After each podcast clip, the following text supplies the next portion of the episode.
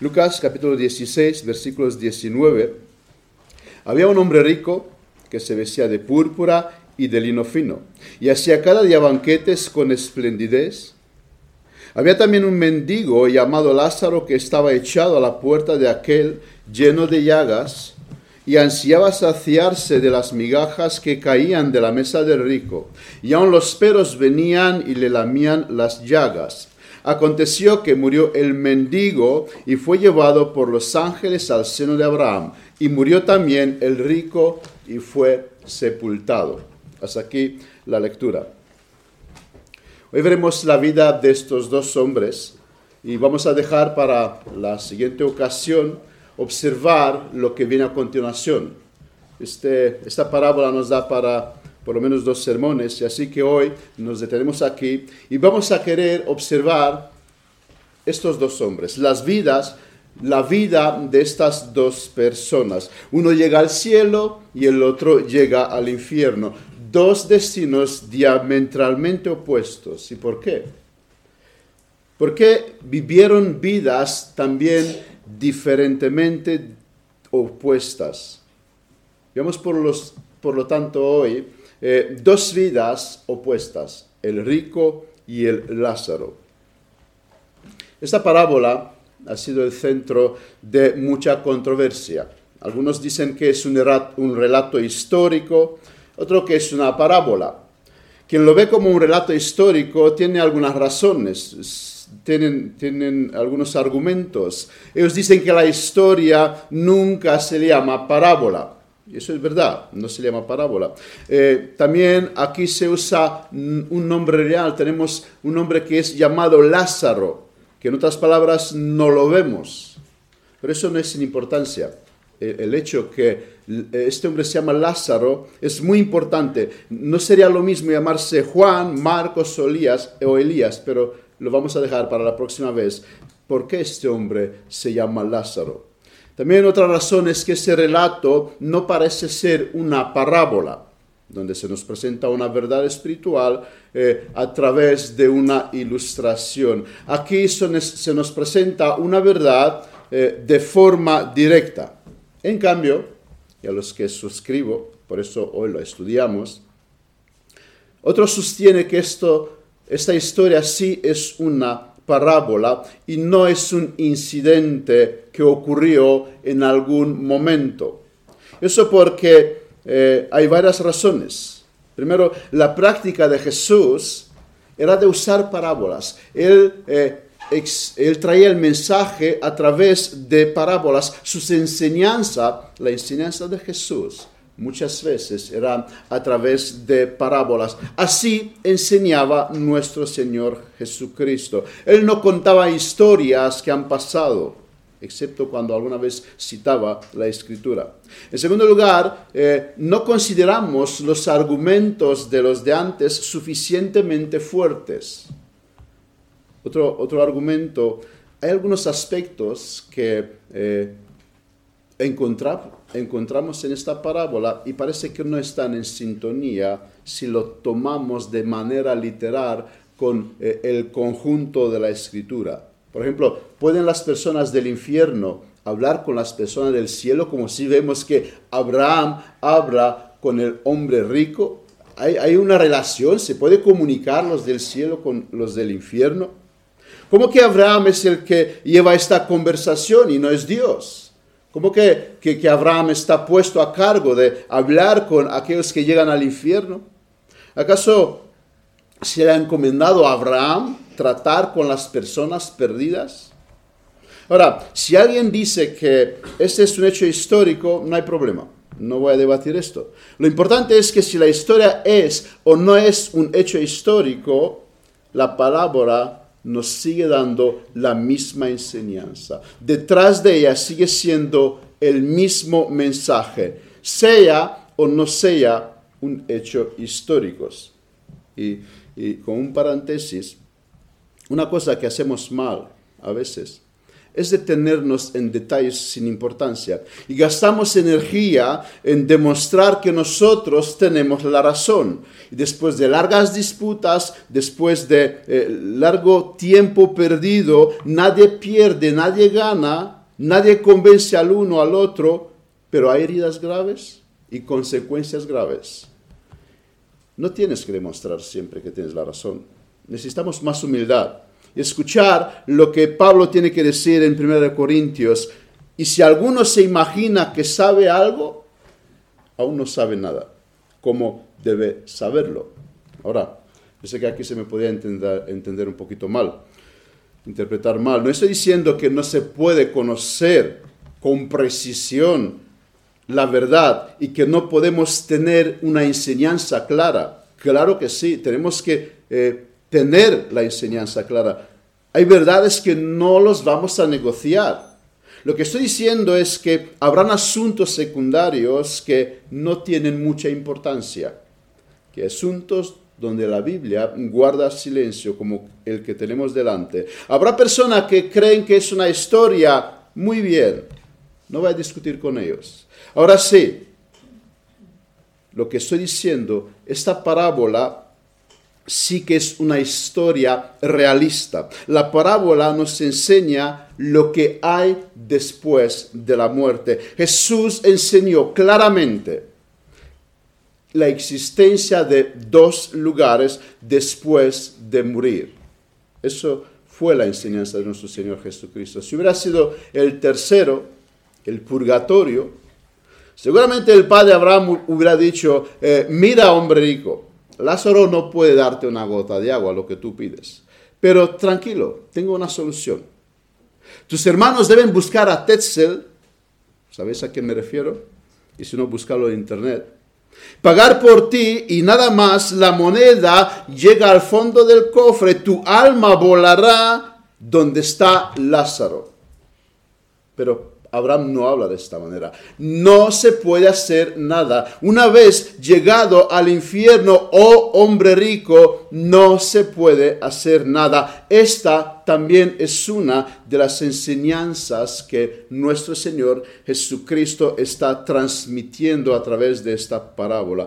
Cuánta negra oscuridad han habido y hay en la Iglesia Católica. Su cúpula que ama más a las riquezas son este hombre rico, porque es de esto a que también se refiere la parábola, la avaricia.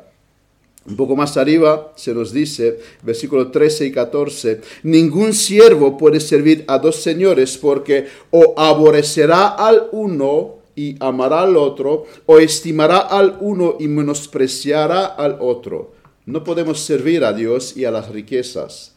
Y oía también las, todas estas cosas los fariseos, que eran avaros y se burlaban de él. La parábola fue dicha en este contexto.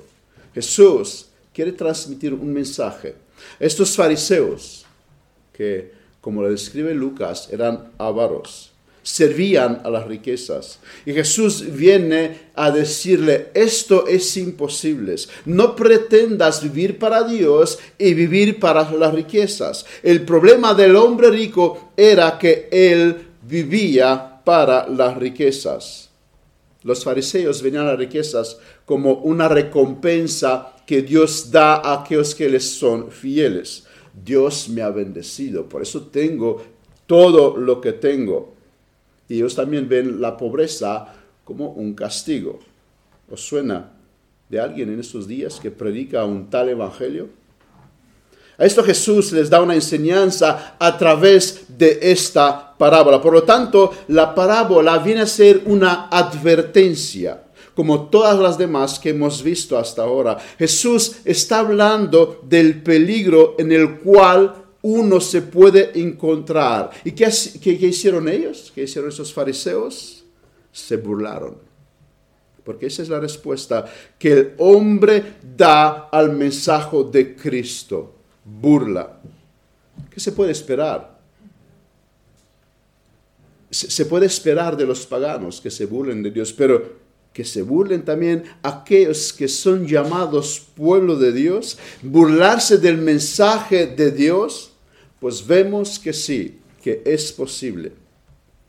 Si alguien recibe burla, eh, la, reacción, la reacción natural es responder de la misma forma, pero Jesús no lo hace, sino que le, le advierte del peligro en el cual se encuentra y tomemos nota de nuestro Señor, aprendemos de esta lección, no respondamos mal con mal. Los fariseos se burlan de Cristo y Cristo les sigue enseñando, mostrándole, porque uno de los atributos de Dios es la longanimidad. Jesús es Dios, por esto Él pudo reaccionar de esta manera que nosotros difícilmente muchas veces somos incapaces de hacerlos. A pesar de recibir burla, Él les da instrucciones. Él lloró por el pueblo de Israel. Él tuvo compasión por el pueblo perdido. La, actitud de Jesús era esta en Mateos 23, con versículo 37. Jerusalén, Jerusalén. Mirad, mirad el corazón de Cristo. Eh, que matas a los profetas y apedreas a los que te son enviados. Vosotros sois estos fariseos. Y mira que dice Cristo, ¿cuántas veces quise juntar a tus hijos como gallinas, junta a sus polluelos debajo de las alas? Y no quisiste. Este era el corazón de Cristo cuando él estaba diciendo esta parábola. Cristo lloraba por Jerusalén, por ver cómo ellos mataban a los profetas. Os quiero juntar, os quiero hacer el bien, escuchadme. Los que van a evangelizar, los que vamos a evangelizar, evangelizar, tomamos nota, tengamos este corazón. Yo sé que es difícil y nunca estaremos a la altura de Cristo, pero esforcémonos. No solo es importante lo que decimos, sino también la forma en cómo lo decimos. Hoy Dios, Dios no ha cesado de advertirle al hombre su situación. ¿Y cuál es la respuesta que el hombre da al mensaje de, Dios, al mensaje de Cristo? La misma que los fariseos. Veamos eh, por lo tanto, esta parábola y hoy vamos a estudiarla eh, de una forma versículo a versículo. Versículos 19 nos dice, había un hombre rico que se vestía de púrpura y de lino fino y hacía cada día banquete con esplendidez. Un hombre rico. No sé qué evocaríamos si dijésemos que el rico ha ido al infierno porque era rico y que el pobre ha ido al cielo porque era pobre. La palabra, la parábola no lo dice en ningún momento. Jesús no está diciendo esto en ningún momento. La escritura no está dando este mensaje en ningún momento. Porque vemos que el padre Abraham, con quien tiene la conversación, fue un hombre rico. Dios ha bendecido en gran manera a algunos de sus hijos. El dinero, las posesiones no es un problema. El problema es el amor a este dinero, el amor a estas posesiones. Y este hombre rico amaba el dinero. Estamos en contextos de fariseos avaros. Jesús se dirige en primer lugar a estos fariseos avaros. La parábola en primer lugar va dirigida a ellos. Este hombre pensaba que podía servir a las riquezas y a Dios los versículos arriba Jesús lo dice claramente, esto no es posible. Pero estos, esto intentaban hacer los fariseos. Y no solo que amaba el dinero, este hombre era podrido en dinero. Este, esto le daba la impresión que es eterno y así dejó de preocuparse por alma, porque es eh, una de las cosas que hacen las posesiones. Piensa Piensas que eres eterno, que, que todo es aquí y ahora, y no piensas que un día con manos vacías tendrás que dejar este mundo. Jonathan Edwards, en una serie El corazón del hombre no regenerado, intitula uno de sus sermones, Dios da abundantes cosas terrenales a quien aborrece. Ese hombre tenía una vida ostentosa. Era un pavo real al que, al que le gustaría pavorearse. Quería que todo hombre supiese que él era rico, que él tenía muchas posesiones. De este hombre, de este hombre rico se nos dice que se vestía de púrpura y lino fino. Y ese detalle no es sin importancia, porque la púrpura, sabemos, es una vestimenta real y el lino fino es una vestimenta sacerdotal.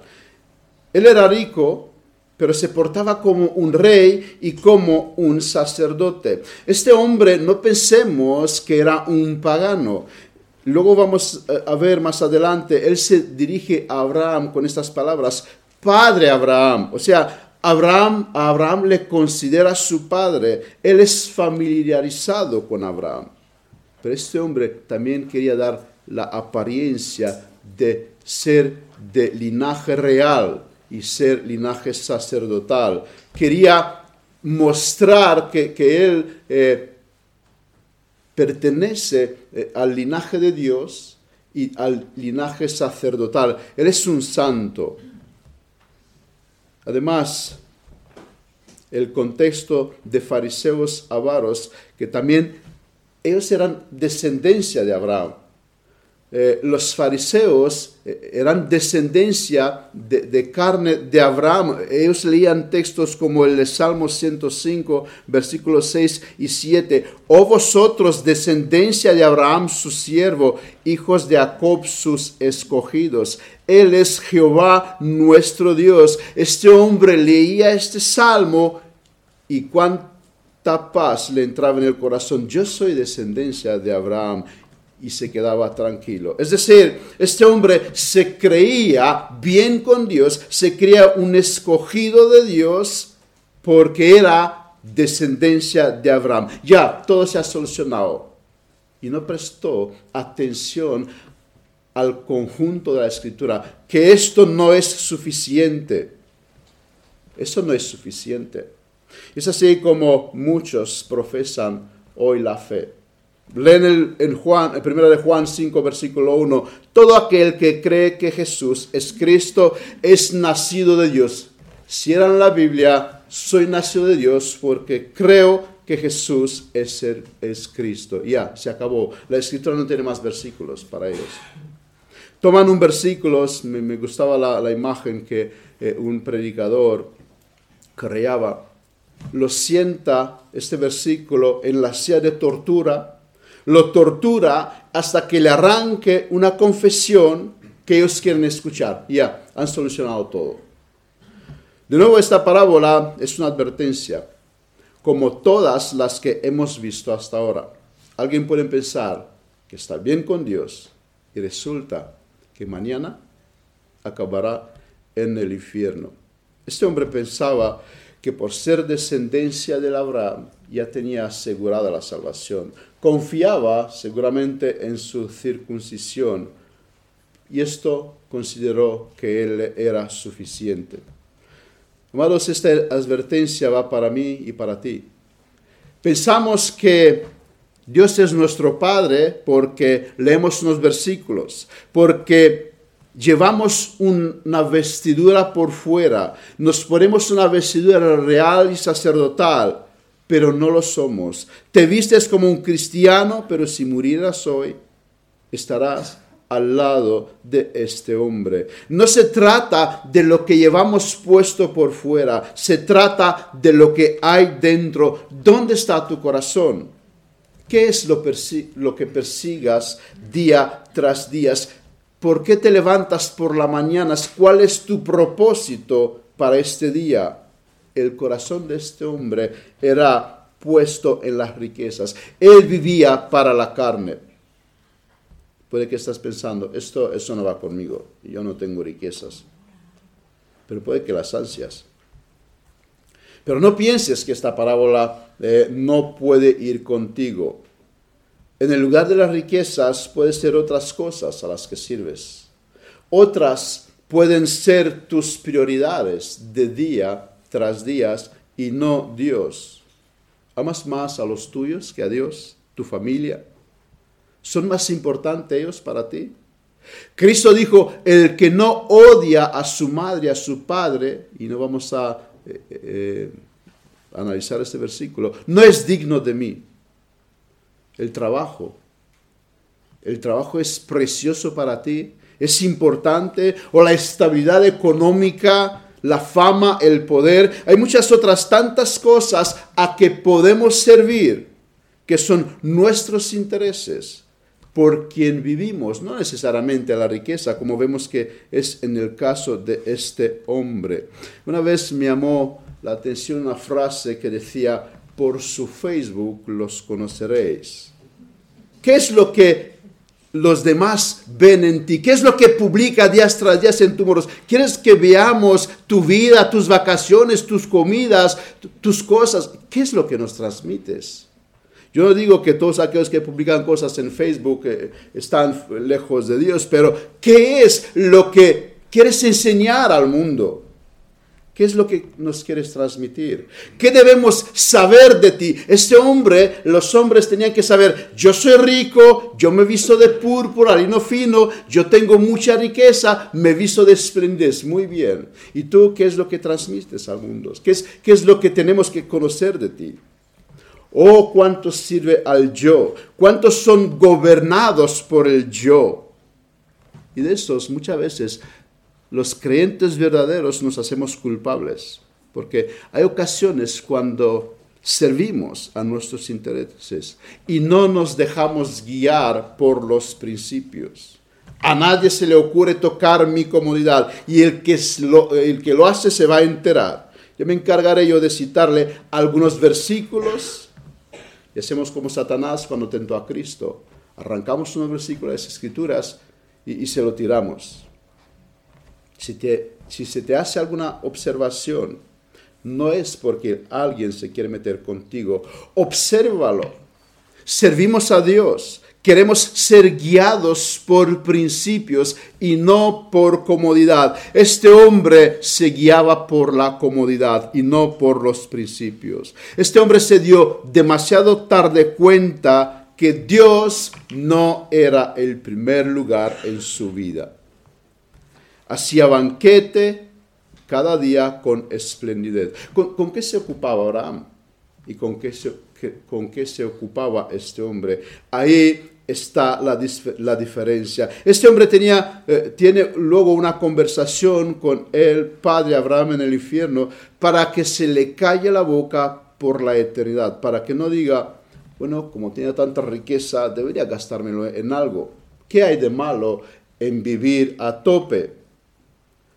Y como que Dios le pone por delante un testigo. Abraham, a ver, explícale tú que también fuiste rico. ¿Cómo fue tu vida? Por si este hombre intentaría echar la culpa a las riquezas. Dios, pero, pero me has dado muchas riquezas, algo tendría que hacer con ellos. Si, te ocurre, si se te ocurre algún argumento para justificar tu llegada al infierno y culpar a Dios, olvídate, no lo vas a poder hacer. Y aquí encontramos el primer problema de este hombre. La primera pregunta de nuestro catecismo dice, ¿cuál es el fin principal del hombre? Abraham, ¿cómo respondiste tú con tu vida a esto? Y no tenemos tiempo para observarlo.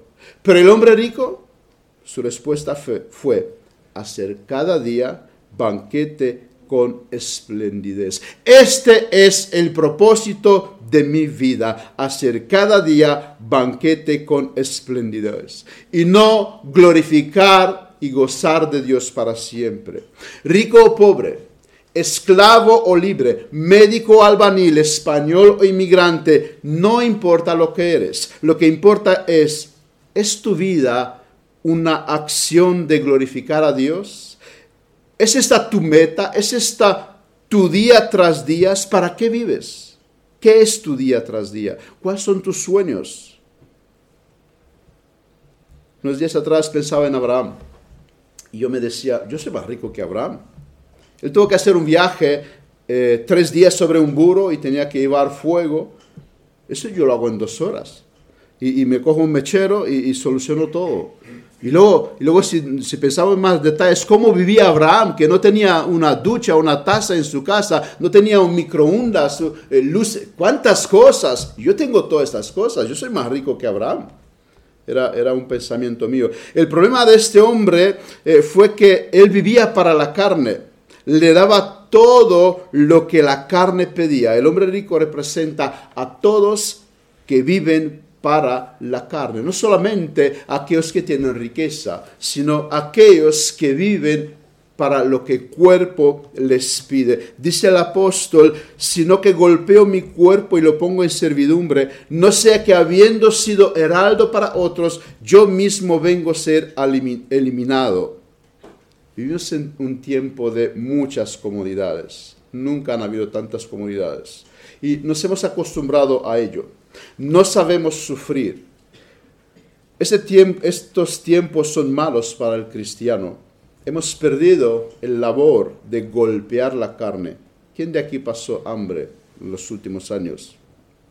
Como la riqueza para el hombre rico, esos tiempos pueden ser eh, un peligro para el alma. La riqueza le ofreció una vida fácil, igual que a nosotros estos tiempos nos puede ofrecer una vida fácil. No sabemos qué significa desear migajas en España hoy no se muere de hambre. Y no digo con esto que tenemos que desear tiempos malos. Lo que estoy diciendo es que debemos tener cuidado para que las bendiciones que Dios nos da no se conviertan en una maldición. Puedes glorificar a Dios siendo rico, como vemos que lo hizo Abraham, y también puedes glorificar a Dios siendo pobre, como sí que lo hizo Lázaro. Por esto llegó al cielo. La idea es, mi vida tiene que centrarse primeramente en glorificar a Dios. Y si en pobreza lo hago mejor, nuestra oración tiene que ser, Dios, dame pobreza. Versículo 20. Había también un mendigo llamado Lázaro que estaba echado a la puerta de aquel lleno de llagas. Lázaro viene a ser la prueba de este hombre rico. La prueba de dónde está su corazón, de si amaba a su prójimo, de si tenía corazón, de si amaba a Dios, de si cumplía con la escritura. Hemos leído en el texto adicional, en Deuteronomios, cómo debía tratar el judío aquellos que eran pobres a su alrededor. Leía Jusnel, versículo 7, cuando haya en medio de ti menesteroso de alguno de tus hermanos en alguna de tus ciudades, en la tierra que Jehová tu Dios te da, no endureces tu corazón, ni cerrarás tu mano contra tu hermano pobre. Y un poco más abajo, versículo 11, porque no faltará menesteroso en medio de la tierra por eso yo te mando diciendo, abrirás tu mano a tu hermano, al pobre y al menesteroso en tu tierra. Este hombre no leyó Deuteronomio 15. O, lo leyó, cerró su Biblia, lo puso en, la estantería y se olvidó. Lázaro estaba ahí, ahí para examinar al hombre rico, para ver dónde está su corazón pero él cayó este examen. El hombre rico de aquí descuidó lo que Dios había dicho. Él pensaba que ser descendencia de Abraham le asegura el cielo, pero no leyó otras cosas que también Dios tiene que decirnos. Dios pondrá a, nuestra, a nuestro lado situaciones para probar nuestros corazones. Muchas de las circunstancias que ocurren en nuestras vidas eh, no son otra cosa sino pruebas para que se haga de manifiesto a quién servimos. Dice ser cristiano, espérate ser examinados. ¿Eres fiel a los principios? No es suficiente decir yo soy cristiano. Por los frutos los conoceréis. ¿Qué frutos pueden observar los demás en ti? ¿Ven en ti un cristiano piadoso, un cristiano temeroso de Dios, un cristiano de un buen testimonio? Todo lo contrario al hombre rico estaba Lázaro. Él era un mendigo. Cuando pienso en la situación de un mendigo, me viene a la memoria una afirmación de David. Salmo 37, versículo 25. Joven fui y he envejecido, y no he visto justo desamparado, ni su descendencia que mendigue pan. Y mi mente se ha ido muchas veces rápidamente a una conclusión leyendo este versículo. El cristiano no puede ser un mendigo. Pero, por otro lado, vemos esta parábola que sí se puede. Entonces, la pregunta que surge es, ¿puede un cristiano mendigar? Veamos, en primer lugar, David dice que en su vida no ha visto. Él no dice que esto es una regla para todos los tiempos. En segundo lugar, aquí no se hace una promesa. Eso es un principio. Hay una diferencia entre promesa y principio. En tercer lugar, es interesante observar lo que aquí está diciendo David. David. Él no dice que no ha, visto, justo mendigar, sino que su descendencia, hay un matiz, pero, pero es muy importante. Mi padre fue mecánico en una fábrica. Él pensó en mi futuro como aquel que lo sustituirá. Y por eso me llevó a estudiar mecánica, hizo posible entrar a trabajar ahí y así lo hice por dos años. Ahora, si mi padre fuese un empresario, las cosas cambiarían totalmente. Y, me detengo aquí con mis sueños. La idea que David nos transmite es Tú vas a influenciar mucho en tus hijos. Si eres justo, vas a inculcar en tus hijos buenos principios de vida que hará que no lleguen a ser unos desgraciados. Ese es lo que David nos está transmitiendo en este versículo. Así que Lázaro era mendigo, pero hay varias razones. En primer lugar, nos dice eh, el texto, él estaba echado. Y aquí la idea fue fue abandonado. ¿Por quién? No tenemos muchos detalles, pero esto lo pudieron haber, haber hecho sus, sus progenitores probablemente.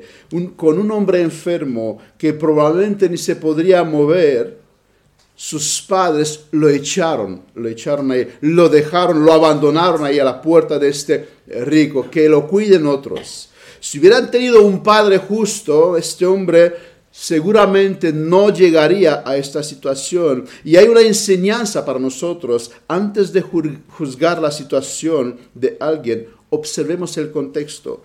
No todos benefician de los mismos privilegios que nosotros. No todos tienen las capacidades que nosotros tenemos. Si hubiesen sido el padre un hombre rico o algún político, o algún inversor mobiliar, eso probablemente eran los padres del hombre rico. Y lo mismo pasa en el ámbito espiritual. No a todos se nos dio los mismos privilegios. En segundo lugar, se nos dice de este hombre que él estaba lleno de llagas. Lázaro era enfermo. Los perros venían y le lamían las llagas. No tenía ni medicina. Él, él no podría trabajar para ganarse el sustento de su vida. Y no estamos en una sociedad como la nuestra donde los que no pueden trabajar reciben alguna ayuda. Lázaro necesitaba ayuda y, nadie se lo daba. Solo los perros lamían sus heridas. Era la única medicina que él recibía. Y así que, volviendo a la pregunta que hice antes, ¿puede un cristiano mendigar? La respuesta es, en circunstancias extraordinarias, sí. En circunstancias extraordinarias, sí. Habiendo aclarado esto, miremos por un momento a Lázaro. Él viene a ser el contraste del hombre rico. ¿Qué es lo que caracteriza a aquellos que van al seno de Abraham? Y la situación de Lázaro nos habla de un hombre sufrido porque esa es la situación del creyente en este mundo. El creyente en este mundo ha sido alguien que ha sido llamado al sufrimiento. Cristo nos dijo, seguir a Él es cargar una cruz. ¿Horas para ser más santo? para ser más semejante a Jesucristo, entonces prepárate para sufrir. Decía Juan Carlos Rael, el sufrimiento produce cristianos de calidad. Lázaro era un mendigo, pero era un rico en la fe. El sufrimiento produjo en Lázaro un cristiano de calidad. Mira a Job, como estaba antes y después del sufrimiento. Si Dios te da sufrimiento, deberías agradecer, agradecérselo, no orar para que le sea quitado. Os hablaba la vez pasada de este hombre, Richard Burbrand, 14 años preso y su única culpa era ser cristiano que predicaba el Evangelio del Señor Jesucristo. Eso fue unas décadas atrás en mi país. ¡Qué hombre! 14 años torturado muchas veces, dos años sin ver la luz del sol. Su única culpa, seguir a Cristo. Hay algunos vídeos en YouTube, cuando tú los miras, qué rostro, qué palabras, qué carácter. Parece parece una persona de otro mundo. Eso produce el sufrimiento en las vidas de aquellos que siguen a Cristo. Las piedras preciosas, dicen, se forman bajo grande presión y bajo grande calor. Y de la misma forma se forman un carácter extraordinario de un cristiano bajo mucha presión, bajo mucho sufrimiento. Hay rumores que vendrán tiempos difíciles. Qué bien no nos asusta. Harán de nosotros unos cristianos de calidad.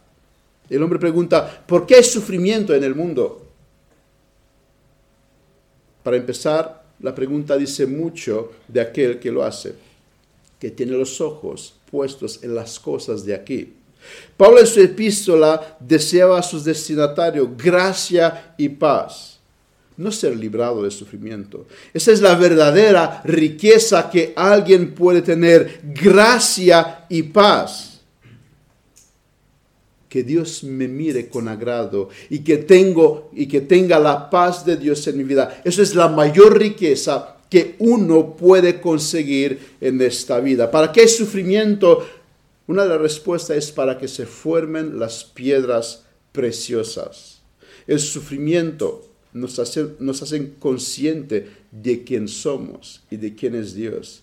Es el horno donde el oro se purifica. Lázaro aceptó esto, Lázaro aceptó la providencia, la providencia de Dios, él no se rebeló contra Dios, pero él tenía mucha gracia y él tenía mucha paz. Amado, si tienes que sufrir, no te rebelas, acéptalo. El fin te sorprenderá. No buscas quitar tu sufrimiento de encima. El padre Abraham luego les dice en versículo 25, que no lo hemos leído, eh, acuérdate que tú recibiste tus bienes en tu vida y Lázaro también males. Lázaro recibió estos males que en, los ojos de esa sociedad son males.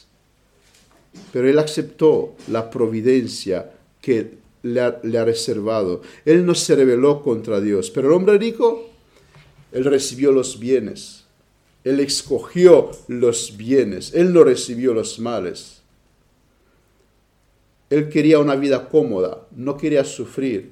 Quería tener una vida fácil. No soportó la puerta estrecha, no soportó el camino angosto él corrió hacia la puerta ancha y hacia el camino espacioso. Los cristianos, sus caminos, su, su, su andar es en un camino estrecho. El camino de la salvación, nos dice el escritor de Hebreo, es escogerse el maltratado con el pueblo de Dios, hablando de Moisés, que gozar de los deleites temporales del pecado, teniendo por mayor riqueza el vituperio de Cristo que los tesoros de los egipcios, porque tenía puesta la mirada en el galardón. Y es aquí la importancia y lo más importante que Lázaro tenía. Su mirada no era en sus llagas, no era en su debilidad, no era en su falta de comida. Su mirada era puesta en el galardón.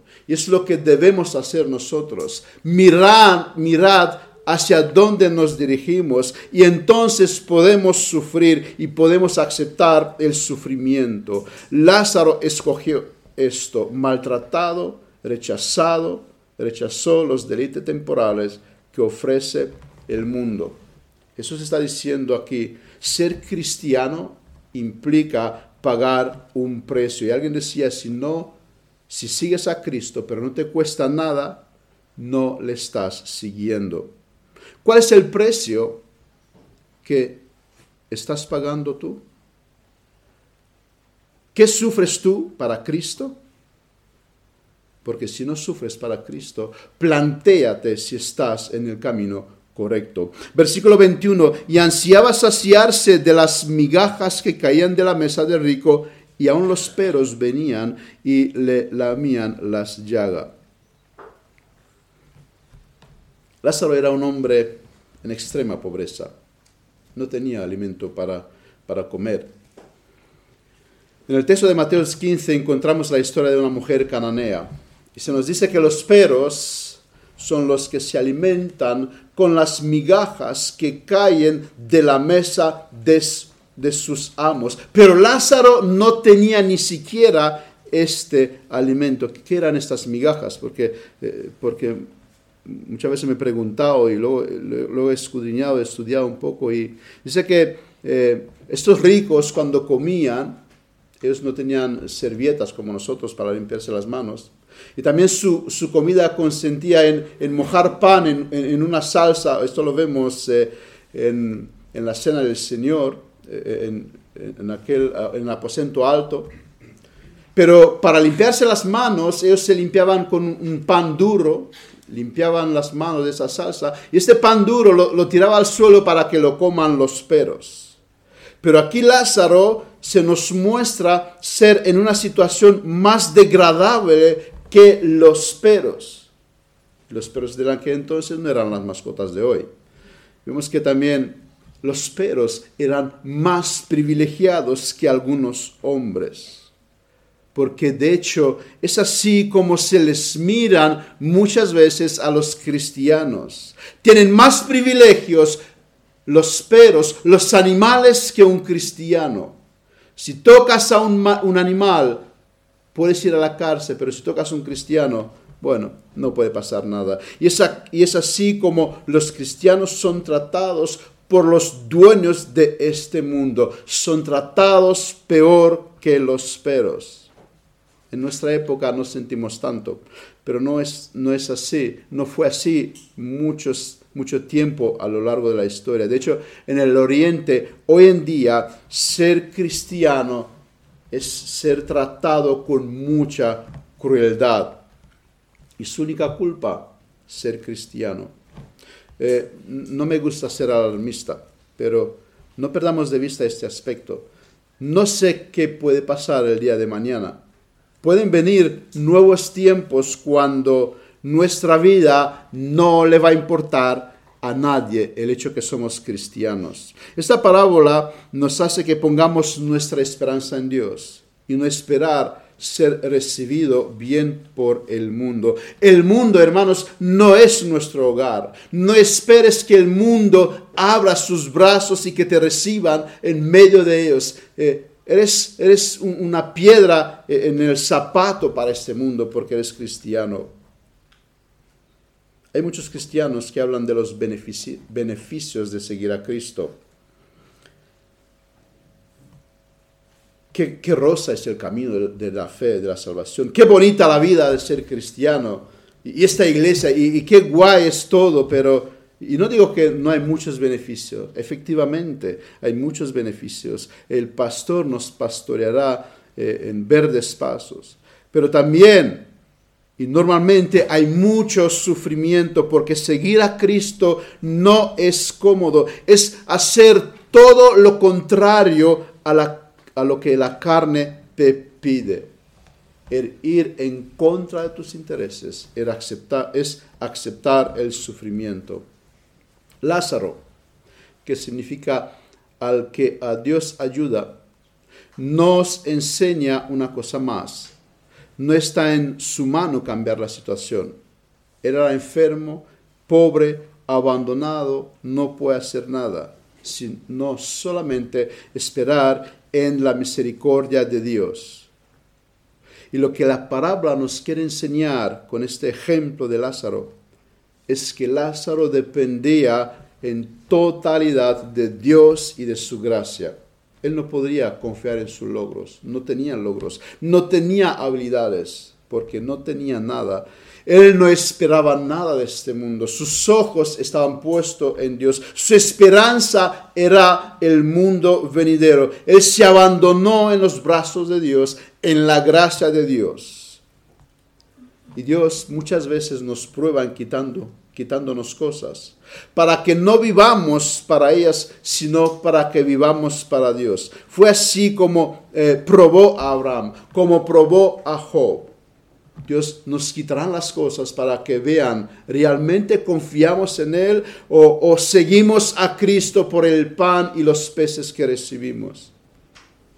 Si el mundo se, arruina a su alrededor, el verdadero creyente queda en pies porque su esperanza está en Dios. Enfermedad, enfermedad, calamidad, hambre, Dios está con él. Y no con los fariseos avaros. No vencerá, a un verdadero cristiano nada de todas estas cosas. Romanos 8 nos, nos, dice, nada nos puede separar del amor de Dios. A Lázaro no lo pudo separar nada del amor de Dios, porque un verdadero cristiano es uno al que Dios ha tomado en sus manos y él lo sostiene. Lázaro tenía la fe verdadera. Dios estaba con él y no estaban con aquellos fariseos avaros que tenían una apariencia de religiosidad. De hecho, eran la crema y la nata de la religión en aquellos tiempos. Pero vemos que aquellos que realmente están con Dios son aquellos que muchas veces ni siquiera se ven. Muchas veces el mundo no le da mucha importancia. Versículo 22 y el último que hoy vamos a detenernos. Aconteció que murió el mendigo y fue llevado por los ángeles al seno de Abraham, y murió también el rico y fue sepultado. Aquí las cosas empiezan a cambiar. Con la muerte, la situación se pone al revés. Lázaro es llevado por los ángeles al seno de Abraham. Este texto es el único lugar donde la Biblia llama al lugar donde van los justos seno de Abraham. Y de nuevo, un argumento más para sostener que esta historia es una parábola, porque el nombre es un nombre figurado, nos quiere transmitir una verdad. Esta es una eh, expresión metafórica, una expresión antropomórfica, ya que las cosas eternas no se pueden explicar con conceptos que nosotros los humanos usamos. Es una forma de hablarnos de la vida eterna. Y para entender qué significa el seno de Abraham, debemos ir un poco a las eh, costumbres judías. A la hora de comer, sus costumbres eran de comer eh, en el suelo, sentados. Ellos no comían como nosotros, eh, sentados en una silla alrededor de una mesa. de hecho, la, pintura que, que, que, lo han pintado está mal pintada, Leonardo da Vinci eh, lo han pintado mal. Ellos no, no estaban alrededor de una mesa. De hecho, vemos como, como Juan arrima eh, eh, la cabeza sobre el pecho de Jesús porque están acostados en el suelo, uno al lado de otro. Y, esa es la forma que ellos comían, con las piernas atrás. Y observamos que Juan arrimó la cabeza en el pecho de Jesús para hablar con él. Era el, el, el, el, discípulo que Jesús tenía mucha intimidad, intimidad con él. Y entonces estar en, el seno de Jesús quiere decir estoy en la mesa, pero en la más íntima comunión con Cristo.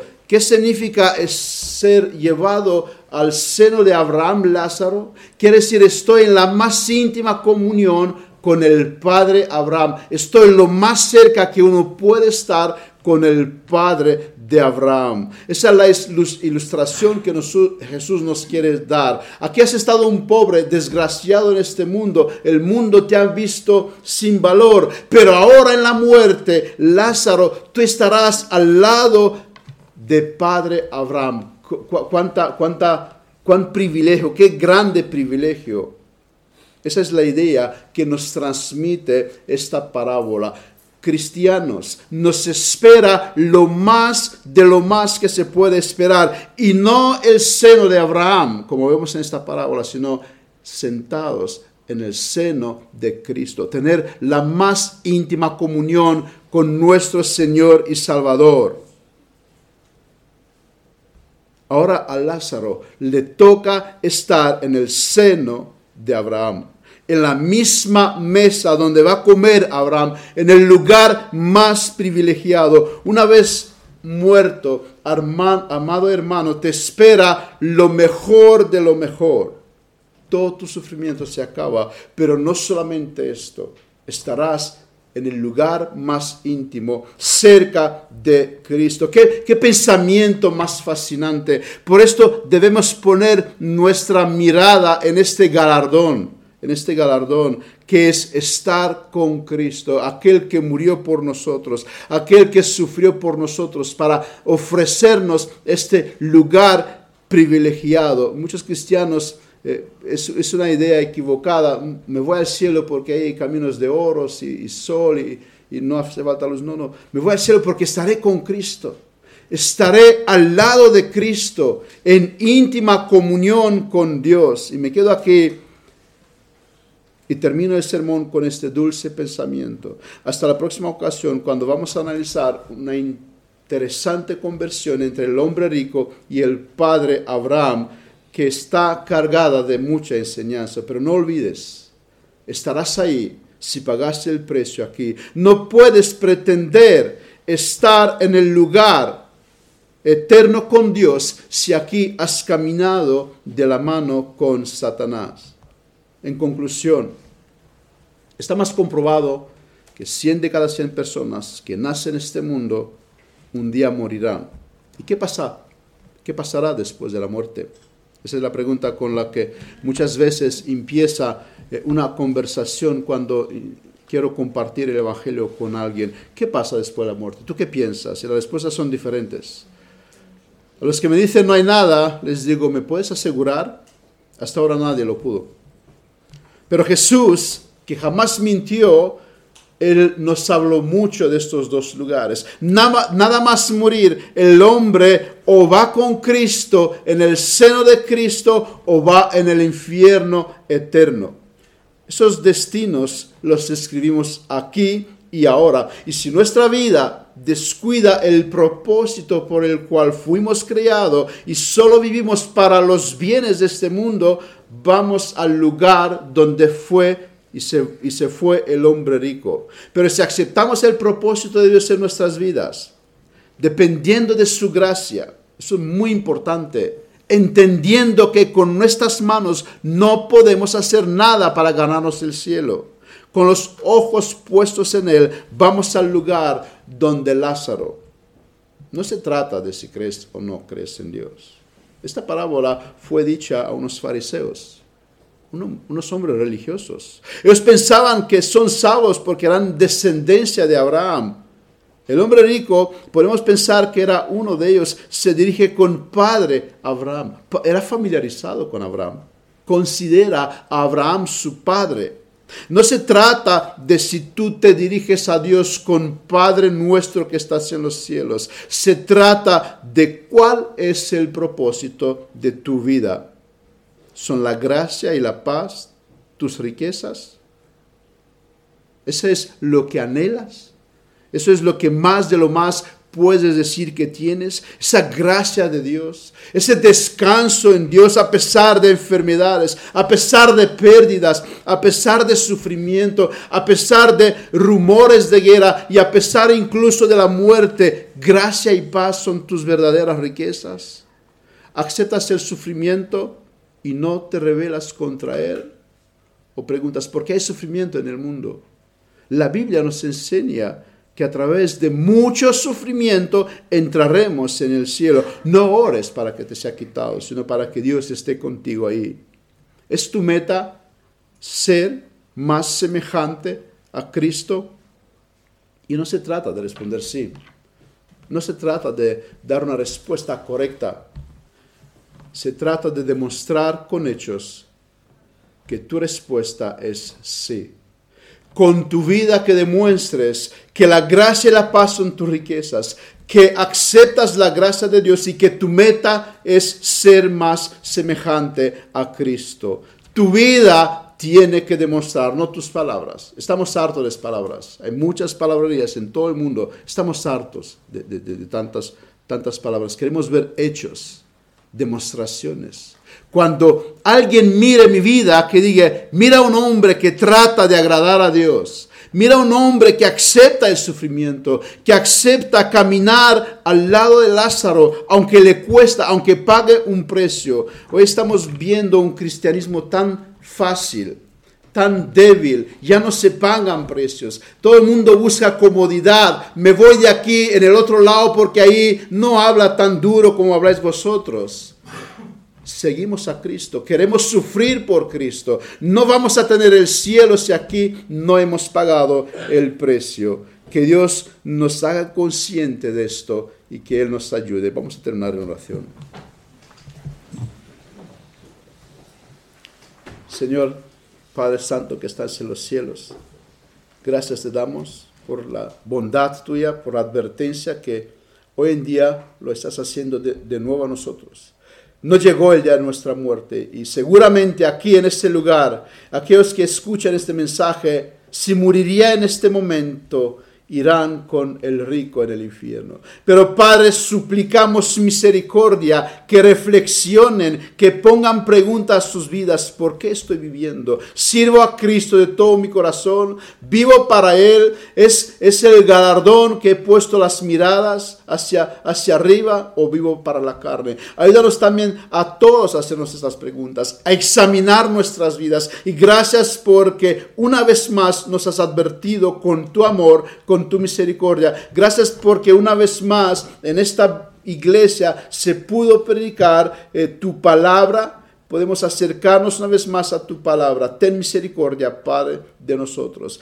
Ayúdanos a seguirte a ti con un corazón sincero, sufriendo por la causa de Cristo. Gracias te damos porque tú nos has hablado. Gracias te damos porque tú eres nuestro Dios. En el nombre de Jesús. Amén.